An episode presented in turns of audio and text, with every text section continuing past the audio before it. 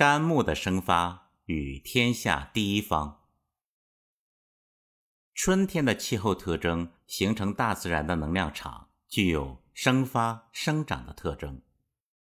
这种能量场在自然界形成了万物复苏、快速生长的局面。在人体上形成肝这个脏器，肝主管人体的生发机制。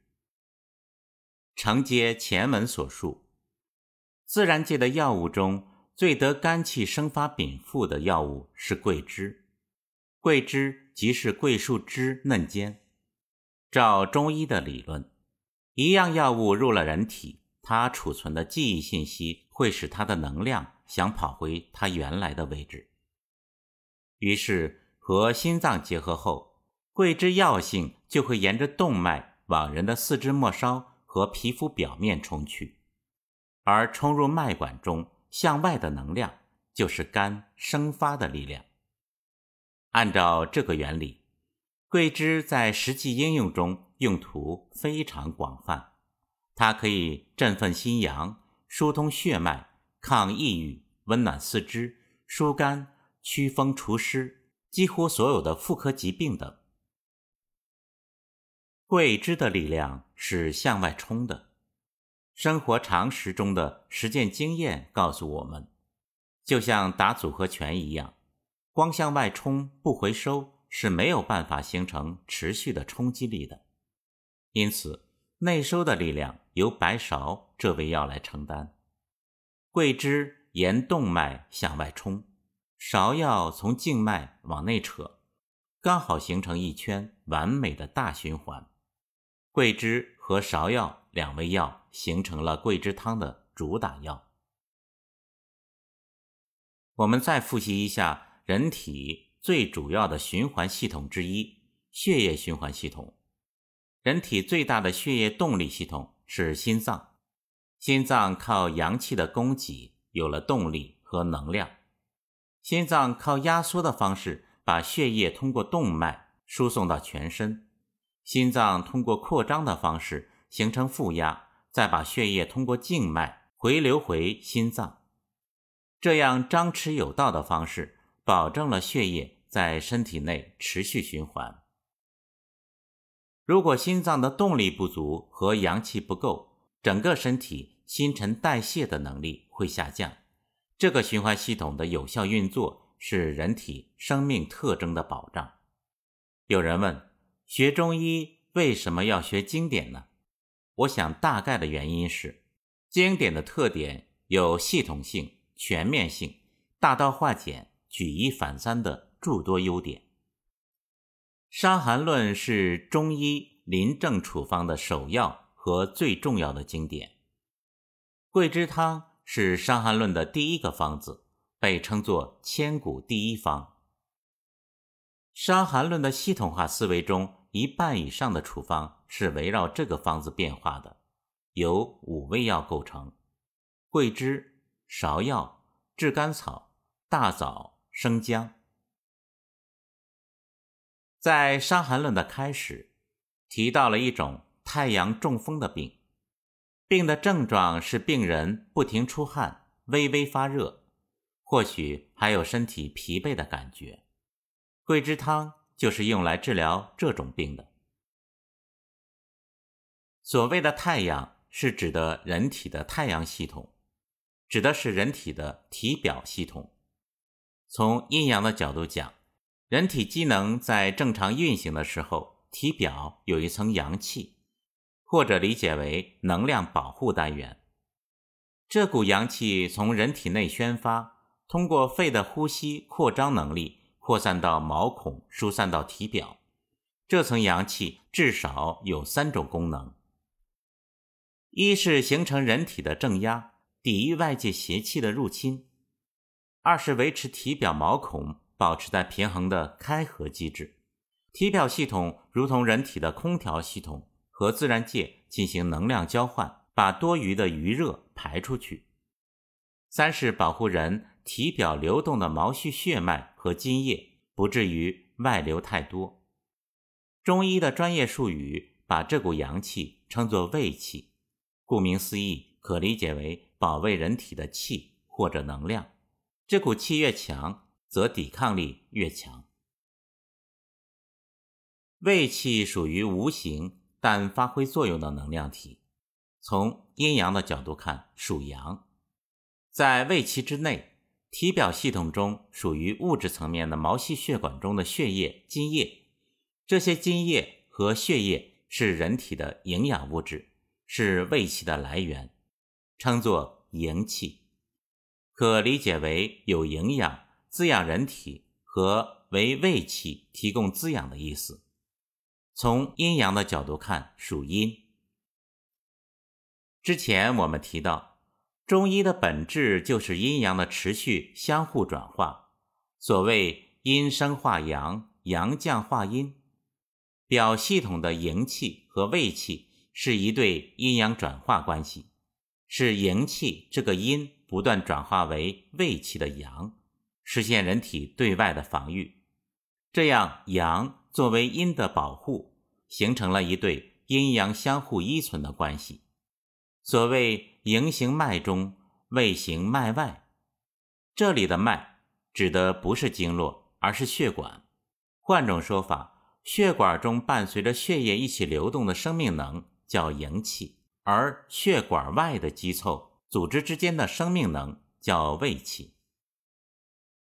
无论是营气或是胃气，都来自于两路大本源：一路是吸收食物的精华而传布至全身的脾胃之气；一路是经过命门之火灌注能量而具有生命能的足太阳膀胱经中的寒水之气。那么，太阳中风是怎么得的呢？一般而言，会得桂枝汤症的人，常常是身体比较虚弱的人，也就是肌肉腠理比较虚疏的人。当他受到风寒的时候，他皮肤的抵御力不是很好，风一吹，就像吹皱一池春水那样，风气的震波就透进皮肤，破坏了人体表系统的开合机制。简单来说，就是胃气系统被削弱，无法固摄人体的津液。桂枝汤的原理就是用桂枝、芍药一冲一收的来回力量，加强身体能量向表系统流动，同时通过补充身体的血液、津液，加强体表系统的营气，使得营气阴生化阳，转化为胃气，恢复身体的防御系统。在这个药方里，桂枝、芍药是主打药，起到了加强身体血液系统循环、增强体表能量场的能力。其次，大枣、炙甘草和生姜三味药也发挥着重要的作用，有协助和滋补的作用。桂枝的颜色是红色，进入人体后会沿着主动脉一直冲到皮肤的表层动脉去抗击风邪。但这时风邪并没有进入到表层的动脉里，而只是在表层动脉外的肌肉里，所以单靠桂枝没有办法完成这项任务，得有东西通过垂直的方向把桂枝的能量分出去。这时生姜勇敢地承担起了这项任务。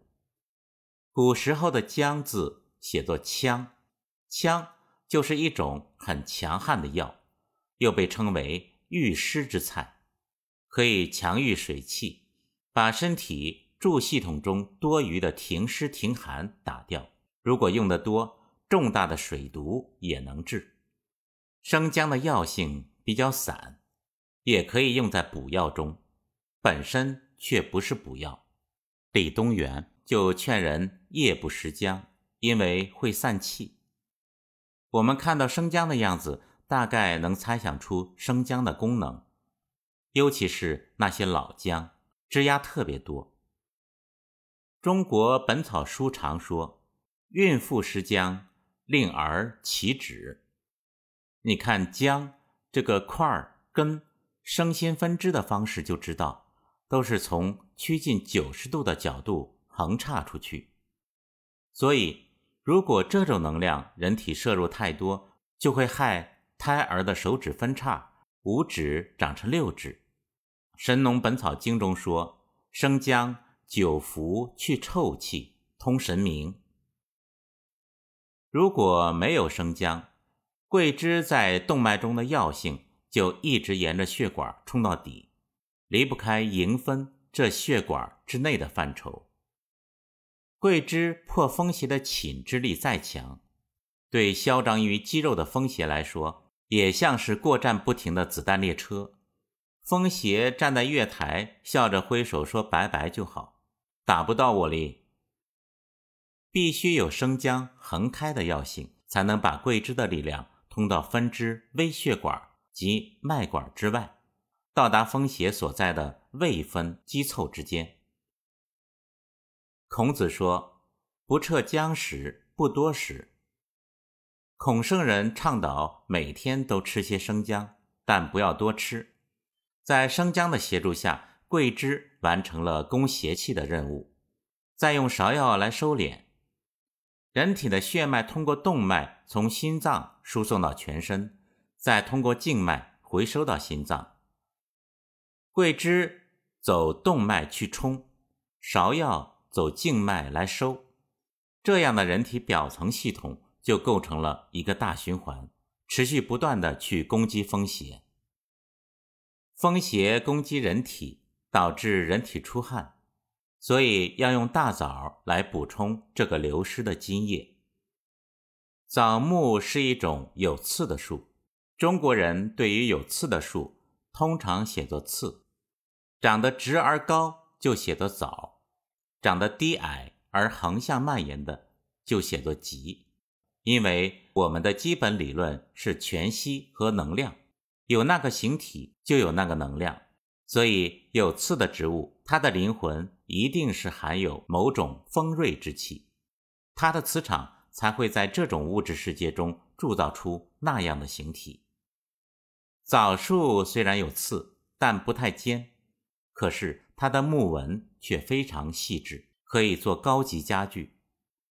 枣树在开花结果之前，中国人发现要拿刀斧在树皮上乒乒乓乓乱劈乱砍一通，结出的枣子才会肥润甘美。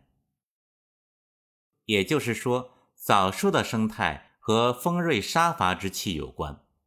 可是，锋锐杀伐之气却不是它的终极。而只是一个过渡期，到最后，它会吸纳那些锋锐杀伐之气，而把它化成极精致柔和的补养营血之力。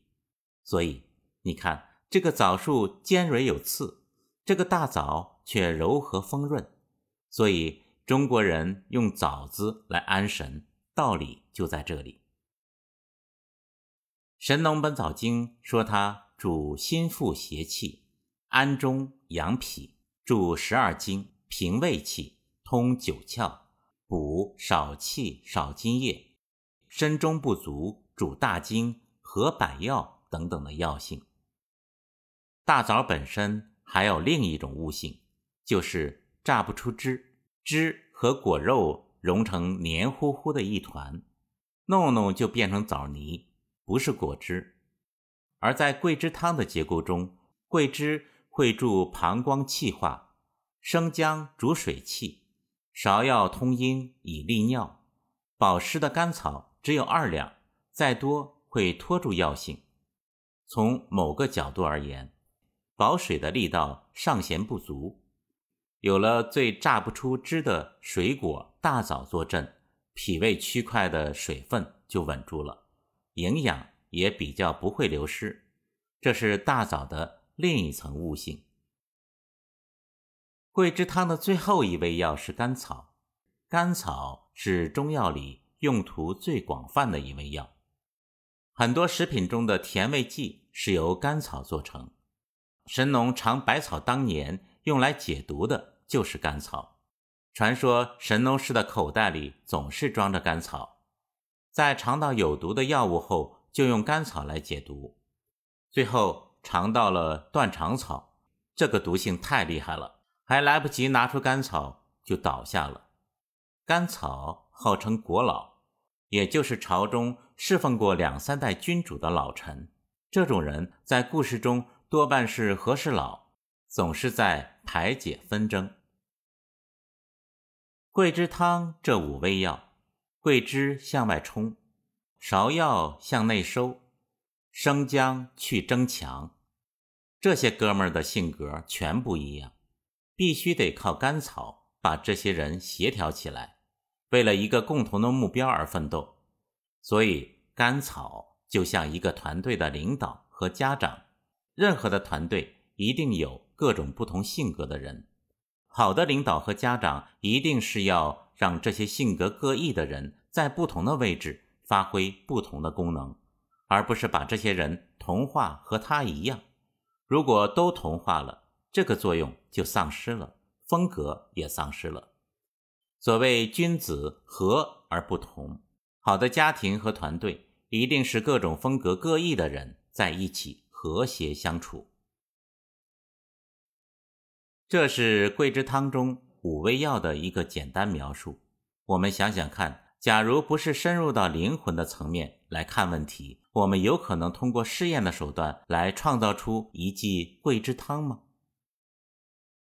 张仲景写这个桂枝汤的时候，基本没有任何临床试验，在当时的战乱条件下，也不可能有大量的实验让他做，更不可能有科学仪器帮助他。有一种说法说张仲景。根本就没有给人看过病。这本书是完全从一个洞察者和觉悟者的角度写出来的，因为很显然，这里面的每一个方子都不可能通过试验获得，极其精准，没有半点瑕疵，用药极其严谨。任何一味药的数量变化，总会导致总体格局的变化。比如，把这个芍药的数量翻倍，这个格局。就完全变了。这个芍药是往里收的，桂枝汤是用来打外仗的。芍药和桂枝等量，如果芍药翻倍，就变成了攻击肠胃有内邪的小建中汤。行家一出手就知有没有。我们经常看一个医生开出的药方，从他这个药方的排列顺序就可以判断出这个医生的水平高低。桂枝汤。是人类历史上第一个方，这个高度自张仲景以后两千多年来没有人能够超越。《伤寒论》辨太阳病脉症病治法上第五中说：太阳中风，阳浮而阴弱，阳浮者热自发，阴弱者汗自出。瑟瑟恶寒，息息恶风，息息发热，鼻鸣干呕者，桂枝汤主之。桂枝汤方：桂枝三两，芍药三两，甘草二两制，生姜三两切，大枣十二枚掰。